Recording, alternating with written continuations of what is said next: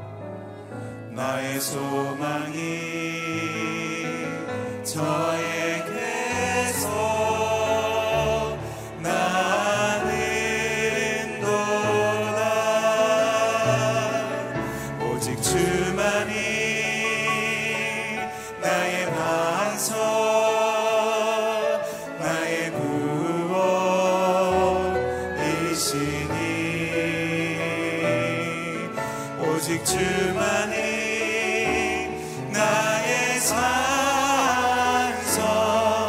내가 요동치 아니하나의 오직 주만이 오직 주만이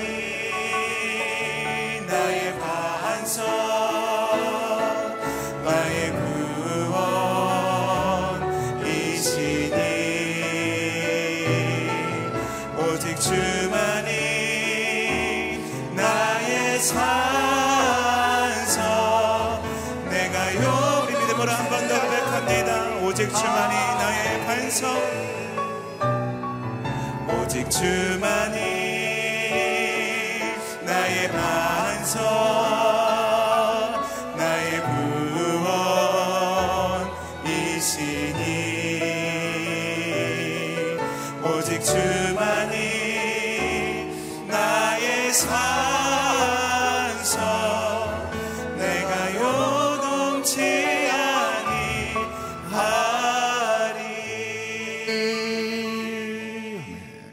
시간에 통성으로 함께 기도하실 텐데 하나님 추석 연휴를 맞이하여서 저에게 쉼을 주신 것 감사합니다. 하나님 오늘 박형준 목사님께서 말씀 선포하실 때에 그 말씀 붙들고 나아갈 때에 하나님 저의 영혼에 쉼을 주시옵소서 우리 같이 고백하며 기도하시겠습니다. 사랑이 많으신 하나님 아버지 나아갑니다. 하나님 아버지 하나님을 바라봅니다. 주의 하나님 아버지 하나님께서 추석 연휴를 통하여서 요 저희 육신에 쉼을 주신 것 너무너무 감사합니다. 하나님 아버지 다시 한번 말씀을 통하여서 하나님을 바라볼 수 있도록 돌봐 주시옵시고 말씀을 통하여서 예수님을 바라볼 수 있도록 돌봐 주시옵시고 주의 하나님 말씀을 통하여서 성령님께서 저의 마음 가운데 임재하여 주셔서 하나님 아버지 그 말씀을 붙들고 나아갈 때에 저에게 저의 영혼의 힘을 어, 공급하여 주시옵소서. 오늘도 하나님 아버지 말씀을 붙들고 나아갑니다. 하나님 저희들을 불쌍히 여겨 주시옵시고 하나님 말씀을 증거하실 박형주 목사님에게도 함께하여 주셔서 하나님 아버지 그 말씀을 선포하실 때에 성령님 역사하여 주시옵시고 예수님 영광 받아 주시옵소서. 복음이 전파될 수 있도록 돌봐 주시고 선포될 수 있도록 돌봐 주시옵소서. 하나님을 바라봅니다. 예수님을 바라봅니다. 하나님 아버지 감사합니다. 주님을 바라봅니다. 감사합니다. 사랑이 많으신 하나님 아버지 감사합니다. 저희들에게 추석 연휴를 허락하여 주셔서 저희 육신이 하나님 안에서 안식하게 해주신 거 너무너무 감사합니다. 하나님 오늘도 하나님의 자리를 사모하여서 이렇게 나왔습니다. 저의 마음을 열어주시고 저에게 말씀을 들려주셔서 저희가 하나님을 바라볼 수 있도록 돌봐주시고 예수님의 십자가를 바라볼 수 있도록 돌봐주시옵시고 박형준 목사님께서 말씀 선포하실 때에 성령님께서 역사하여 주셔서 저희가 하나님 말씀 안에서 저희 영혼이 안식을 얻도록 쉼을 얻도록 허락하여 주시옵소서 감사합니다. 예수님의 이름으로 기도했습니다. 아멘. 예. 새벽 일부 예배를 나오신 성도님들 주님의 이름으로 환영합니다. 축복합니다. 시편 119편 17절부터 32절 같이 저와 여러분 교독하겠습니다. 주의 종을 너그럽게 대해 나를 살게 하시고 주의 말씀을 지키게 하소서. 내 눈을 열어 주의 법이 얼마나 놀라운지 보게 하소서. 내가 땅에서는 나그네이니 주의 계명을 내게서 숨기지 마소서. 주의 법을 이토록 바라다가 내 영혼이 지쳤습니다. 주의 계명에서 떠난 저주받은 교만한 사람들을 주께서 꾸짖으셨습니다. 조롱과 경멸을 내게서 없애 주소서. 나는 주의 교훈을 지켰습니다.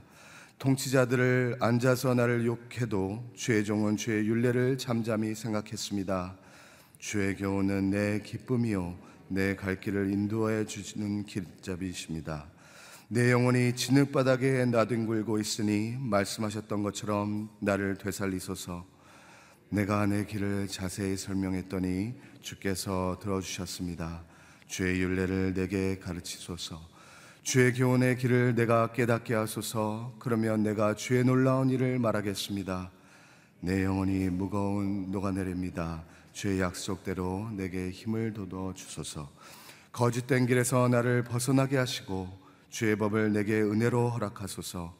내가 진리의 길을 선택했고 내 마음에 주의 법에 두었습니다. 다 같이 오 여호와여 내가 주의 교훈을 꼭 붙잡으니 내가 수치를 당하지 않게 하소서 주께서 내 마음을 넓혀 주실 때 내가 주의 계명의 길로 달려가겠습니다. 아멘. 이 시간 박형준 목사님 나오셔서 하나님 말씀 선포해 주시겠습니다.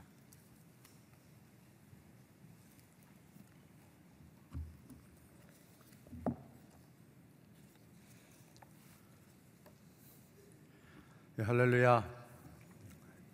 네, 오늘 하루도 하나님께서 여러분에게 크신 은혜와 또 은총으로 함께 하시기를 축복합니다. 시편 119편 전체의 주제는 하나님의 말씀이라고 어, 어저께 저희들이 같이 함께 나눴습니다. 말씀에 대한 갈망, 사모함, 그 기쁨을 노래하고 있죠. 그런데 결국 하나님의 말씀을 기대하고 목말라 하고 사모한다는 말은 예, 하나님을 사모하고 하나님을 사랑하기 때문에 나타나는 아, 그러한 결과인 것입니다. 그런 의미에서 시편 119편은 하나님을 향한 사모곡이다라고도 할 수 있겠죠. 그리고 이 시편을 읽다 보면 곳곳에 하나님께 간구하며 요청하는 그런 기도의 내용들을 볼 수 있습니다. 시편 기자가 하나님 앞에 자기 상황과 마음을 쏟아놓는 간절한 기도이기도 한 것이죠. 바라기는 여러분들이 이 말씀을 쭉 묵상해 가면서 이 시편의 간절한 기도가 또 저와 여러분의 기도가 되기를 바랍니다. 이제 오늘은 사면과 사연의 시를 살펴보게 됩니다. 먼저 사면이죠. 17절에서 24절까지 말씀 같이 읽습니다. 주의 종을 너그럽게 대해 나를 살게 하시고 주의 말씀을 지키게 하소서. 내 눈을 열어 주의 법이 얼마나 놀라운지 보게 하소서. 내가 땅에서는 나그네이니 주의 계명을 내게서 숨기지 마소서. 주의 법을 이토록 바라다가 내 영혼이 지쳤습니다. 주의 계명에서 떠난 저주받은 교만한 사람들을 주께서 꾸짖으셨습니다. 조롱과 경멸을 내게서 없애 주소서. 나는 주의 교훈을 지켰습니다. 통치자들이 앉아서 나를 욕해도 주의 종은 주의 윤례를 잠잠히 생각했습니다. 주의 교훈은 내 기쁨이요 내 갈 길을 인도해 주시는 길잡이입니다. 여기 보면 특별히 18절 말씀에 이렇게 기록하죠. 내 눈을 열어 주의 법이 얼마나 놀라운지 보게 하소서. 어, 개혁 성경에 보면 내 눈을 열어 주의 법에 기한 것을 보게 하소서 이렇게 기록되어 있습니다. 아, 내 눈을 열어 주소서. 내 눈을 열어 주소서. 앞이 보이지 않는 사람의 가장 큰 소원이겠죠. 앞이 보이지 않는 사람이 눈뜨기 원하는 이유는 다른 사람들처럼 세상을 보기 위한 마음이 있기 때문일 것입니다. 그런데 이 시편 기자가 눈을 뜨기 원하는 이유는 예, 다른 데 있죠. 여기 보니까 이 시편 기자가 눈을 열어 달라는 것은 그 눈이 열려서 무엇을 보겠다고요? 예, 주의 법에 기이한 것, 하나님의 법이 얼마나 놀라운 것인지를 볼 수 있는 그 눈을 열어주십시오. 하나님의 말씀을 읽고 또 읽어도 그 말씀이 얼마나 놀라운 말씀인지 기이한 말씀인지 우리는 그냥 스쳐 지나갈 때가 너무나 많습니다. 근데 이 시편 기자는 분명히 그 말씀 때문에 눈이 열리는 경험을 한 번 정도는 했던 것 같아요.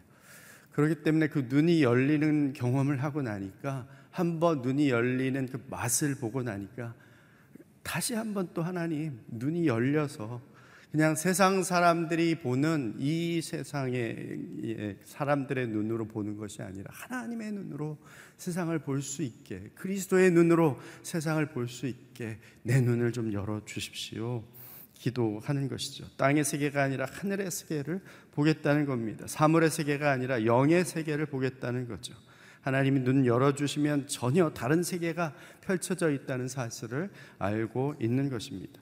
하나님이 아브라함의 눈을 열어주시니까 동서남북 바라보라 했는데 그 척박한 땅이 바로 그 후손에게 주시는 약속의 땅, 젖과 꿀이 흐르는 땅이라는 것이 보여지는 거지.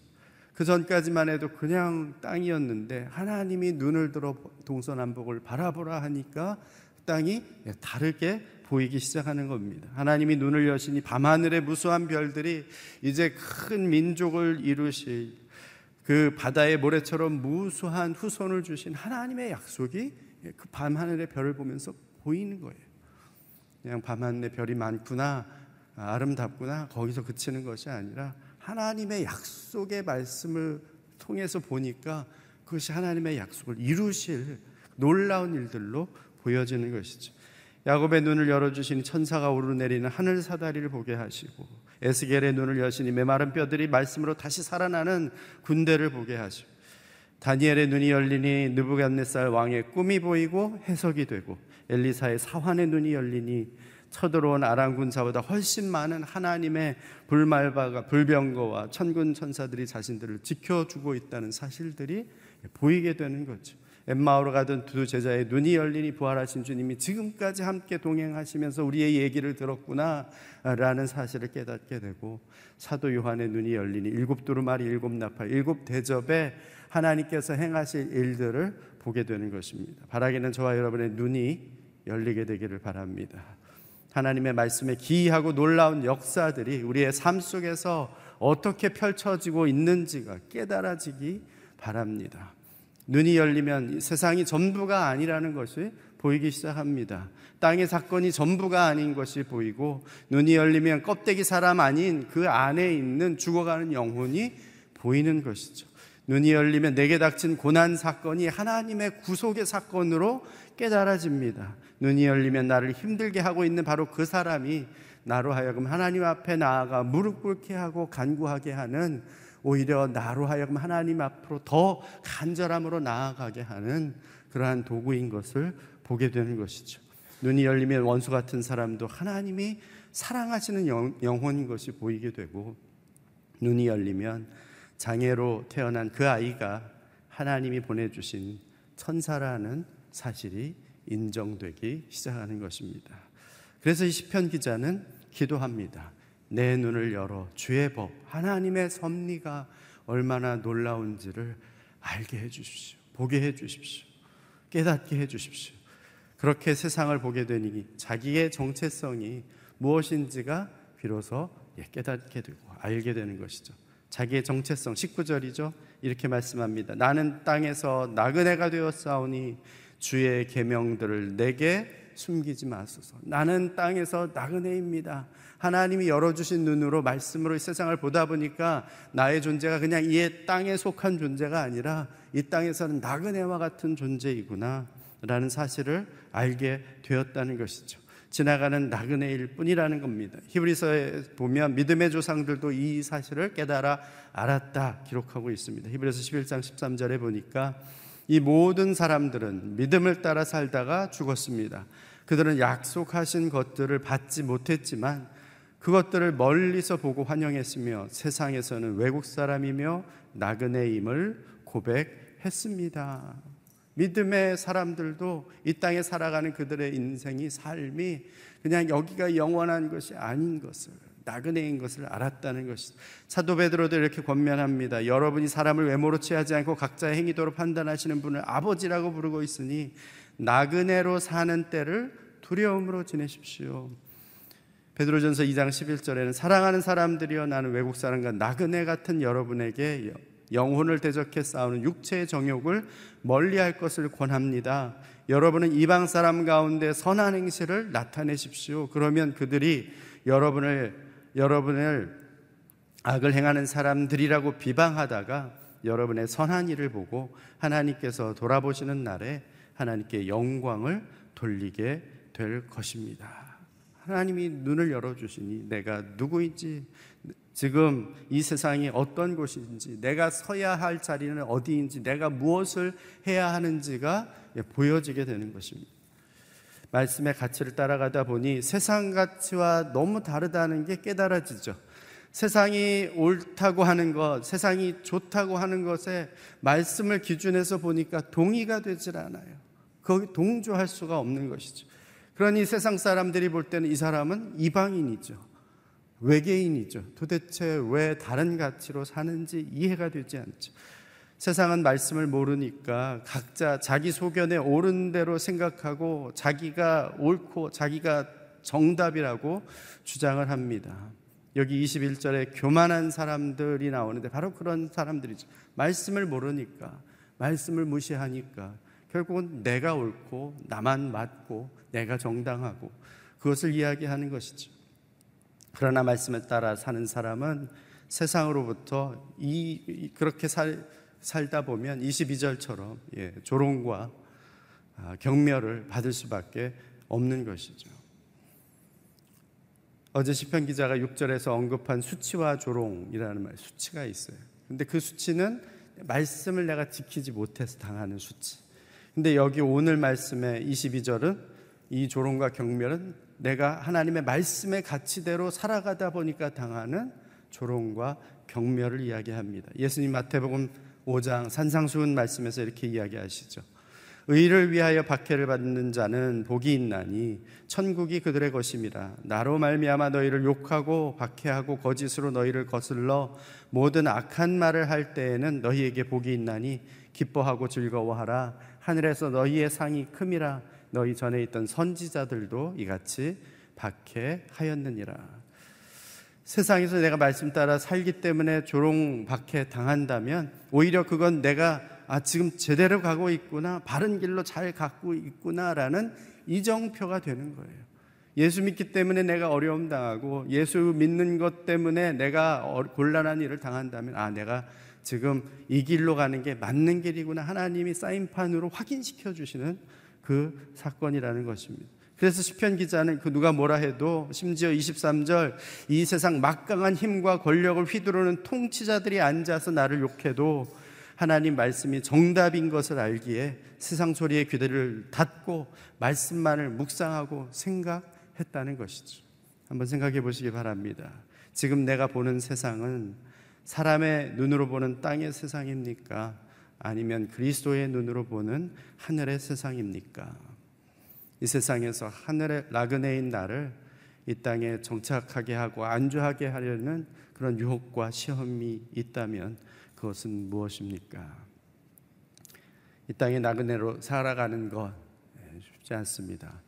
저도 오랫동안 나그네처럼 이방인처럼 이렇게 살았어 봤는데 이민 생활이 그렇게 쉽지 않습니다. 살아가는 것 자체가 예, 그냥 부담이에요. 남의 나라에 산다는 것 자체가 부담이에요. 그 나라를 빼앗긴 조국에 산다는 것은 얼마나 더 큰 부담이었겠습니까? 나라 없이 사는 것은 참 큰그 예, 자체가 무거운 짐이고 어려움인 것이죠. 그래서 그 쉽지 않은 삶을 이렇게 고백합니다. 25절로 우리 32절 말씀 같이 한번 읽습니다. 시작. 내 영혼이 진흙바닥에 나뒹굴고 있으니 말씀하셨던 것처럼 나를 되살리소서. 내가 내 길을 자세히 설명했더니 주께서 들어 주셨습니다. 주의 윤례를 내게 가르치소서. 주의 교훈의 길을 내가 깨닫게 하소서. 그러면 내가 주의 놀라운 일을 말하겠습니다. 내 영혼이 무거워 녹아내립니다. 주의 약속대로 내 힘을 돋워 주소서. 거짓된 길에서 나를 벗어나게 하시고 주의 법을 내게 은혜로 허락하소서. 내가 진리의 길을 선택했고 내 마음을 주의 법에 두었습니다. 오 여호와여 내가 주의 교훈을 꼭 붙잡으니 내가 수치를 당하지 않게 하소서 주께서 내 마음을 넓혀 주실 때 내가 주의 계명의 길로 달려 가겠습니다. 여기 보니까 25절의 시편 기자는 내 영혼이 진흙바닥에 나뒹굴고 있습니다. 마치 먼지 먼지 속에 흙먼지 가운데 그렇게 내 영혼이 다 뒹굴고 있는 그런 모습이 되었습니다. 지금 그것이 이 시편 기자의 마음 상태인 거죠. 한마디로 죽을 지경이 됐다는 거예요. 마치 엘리야가 로뎀 나무 아래 지쳐 쓰러져서 내가 죽게 됐습니다. 차라리 내가 죽는 것이 낫겠습니다. 그렇게 고백한 것과 같은 심정이 된 것이죠. 엘리야 같은 능력의 선지자, 그 바알과 아세라 그 선지자들 850명과 홀로 갈멜산에서 그렇게 영적인 대결을 해서 승리를 거두었어도 때로는 이 마음 가운데 지쳐 쓰러질 때가 있다는 것이죠. 아무리 믿음의 용사라도 비참함 가운데 빠지고 우울증에 무기력해지고 지쳐서 너버려질 수밖에 없는 그런 상태에 이를 수도 있다는 거예요. 엘리야가 이렇게 깊은 무력감에 빠질 때 하나님께서 그를 어떻게 다루십니까? 처음에는 그냥 쉬게 하세요. 쉬게 하세요.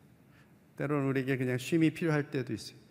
그러면서 까마귀로 먹을 것을 가져다 주시고 시냇물로 마시게 하시고 누워 자고 쉬게 하십니다. 근데 그게 그 엘리야의 마음 상태를 회복시켜 주지는 못하죠. 조금 기력이 생기니까 어떻게 하라 그래요? 예, 원래 이스라엘 백성들에게 주셨던 언약이 있는 곳, 하나님의 말씀이 있는 신의 산으로 이동하게 하십니다. 말씀의 산까지 근데 보니까 가는 여정이 짧지 않아요. 먼 길이에요. 거기까지 가는데 어쨌든 그 방향으로 가도록 하는 거죠. 단번에 이르지는 못합니다.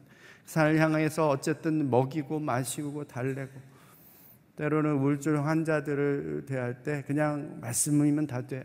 아니요, 거기 산까지 이르르는 자리까지 갈 수 있도록 힘을 줘야 돼요. 그래서 육체도 쉬고 때로는 약도 먹고 어쨌든 의사의 처방도 받고 그러면서 그런데 그 그것이 온전히 다 회복해 하는 것이 아니라 이르러야 할 자리 말씀의 산 신의 산까지는 갈 수 있도록 옆에서 힘을 주고 격려하고 해서 한 걸음 한 걸음 가게 해야 하는 것이죠. 결국 신의 산에 이르게 된 엘리야를 온전히 회복시킨 것은 그곳에서 듣게 된 하나님의 음성이죠. 하나님의 말씀입니다. 말씀이 살게 한 것입니다. 말씀이 회복하게 하신 것입니다. 지금 시편 기자는 너무 지치고 수렁에 빠져드는 그런 느낌이죠. 20절의 뒷부분에도 보니까 내 영혼이 지쳤습니다.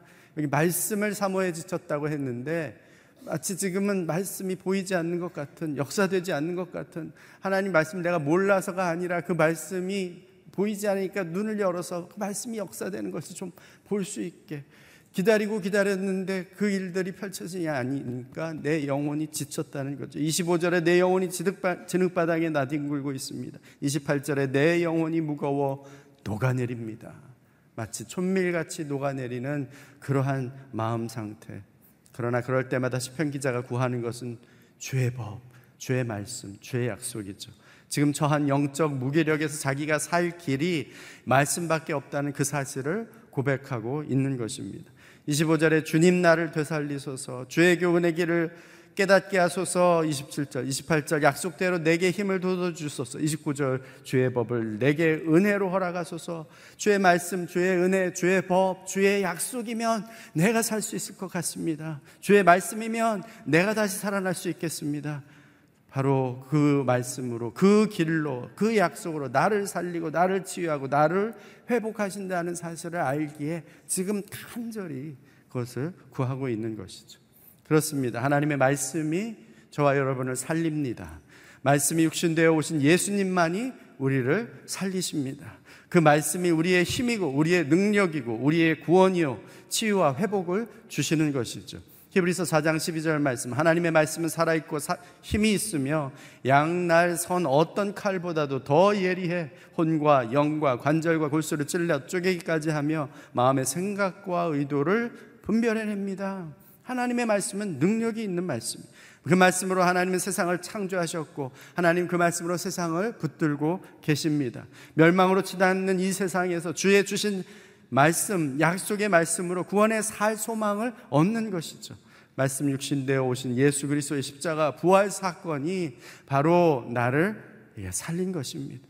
그리고 이제는 성령께서 그 말씀으로 생각나게 하시고 성령께서 그 말씀으로 깨닫게 하시고 인도하시고 능력 주셔서 저와 여러분은 넉넉히 이기게 하시는 것입니다. 그래서 20편 기자는 32절에 이렇게 기도하죠. 나는 주가 명하시는 그 길을 계속해서 달려가겠습니다. 어떻게 하면 주께서 내 말, 마음을 넓혀 주시면. 영어 표현에는 조금 다르게 얘기해요. 주께서 내 마음을 넓혀 주셨기 때문에, 예, 넓혀 주셨기 때문에. 여기 영어 표현에는 이렇게 이야기합니다.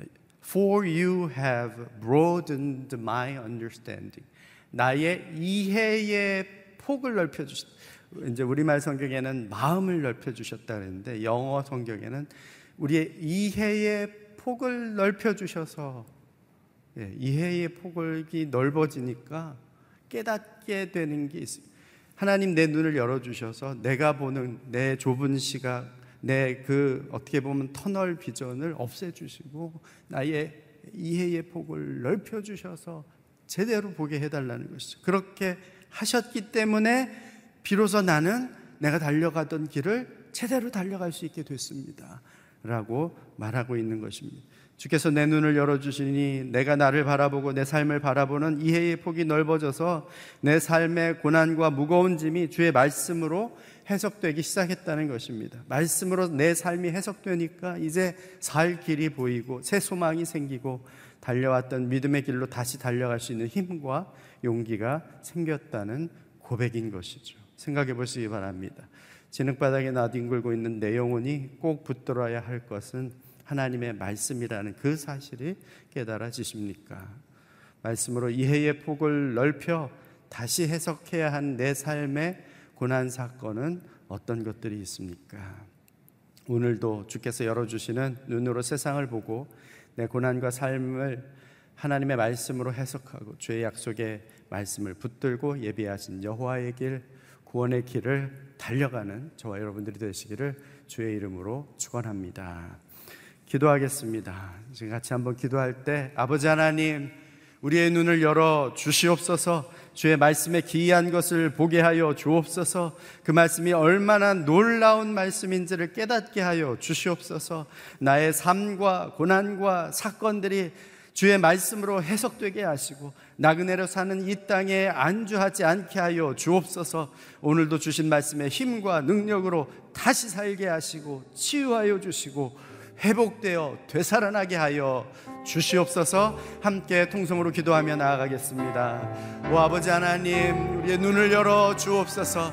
나의 눈이 열려 아버지 하나님의 말씀에 주의 법에 기이한 것이 어떠함을 보기를 원합니다.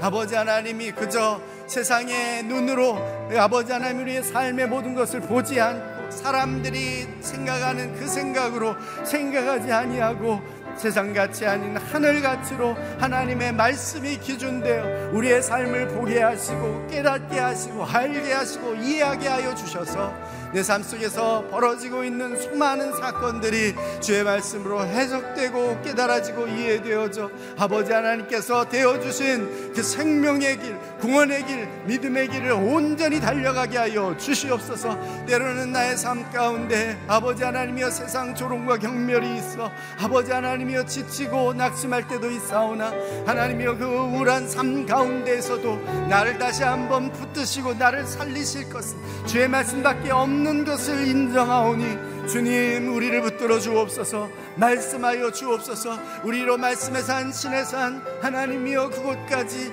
힘을 내어 달려가게 하시고 주시는 음성 들을 때 그 말씀이 힘이 되어 다시 한번 하나님 소명의 길 주께서 주신 되어 주신 우리의 삶의 사명의 길을 달려갈 수 있도록 주의 성령으로 충만케 하여 주옵소서 역사하여 주시옵소서.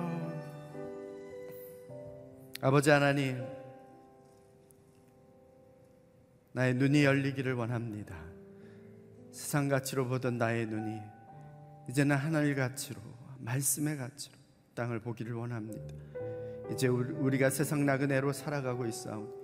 땅에서 당하는 조롱 멸시 돌아오는 욕설 당연한 것으로 여기게 하여 주옵소서. 때로는 진흙바닥 나뒹구는 심정되어 무력과 우울감 빠져드는 우리에게 다시금 주의 말씀으로 살려 주옵소서. 되살려 주옵소서.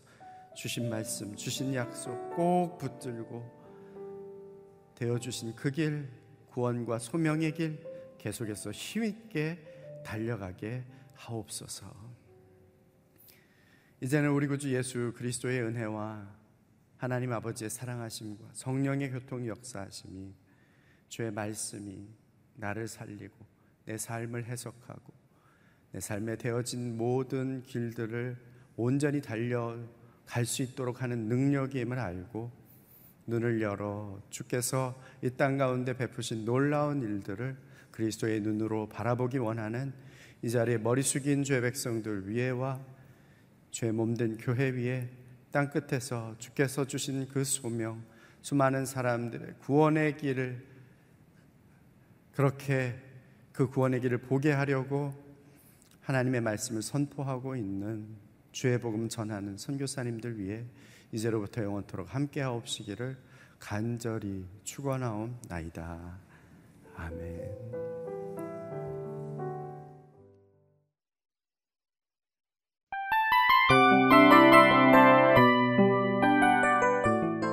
이 프로그램은 청취자 여러분의 소중한 후원으로 제작됩니다.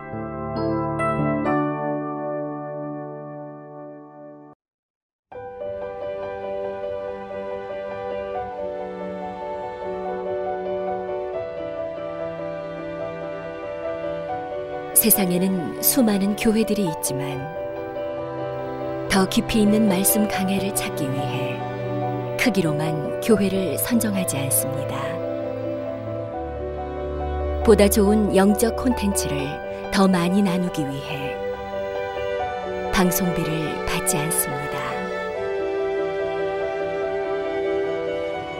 1년 365일 복음만 전하고 싶어서 우리는 광고를 하지 않습니다. 온누리의 복음을 땅끝까지 CGN TV와 함께 땅끝 선교사가 되주세요.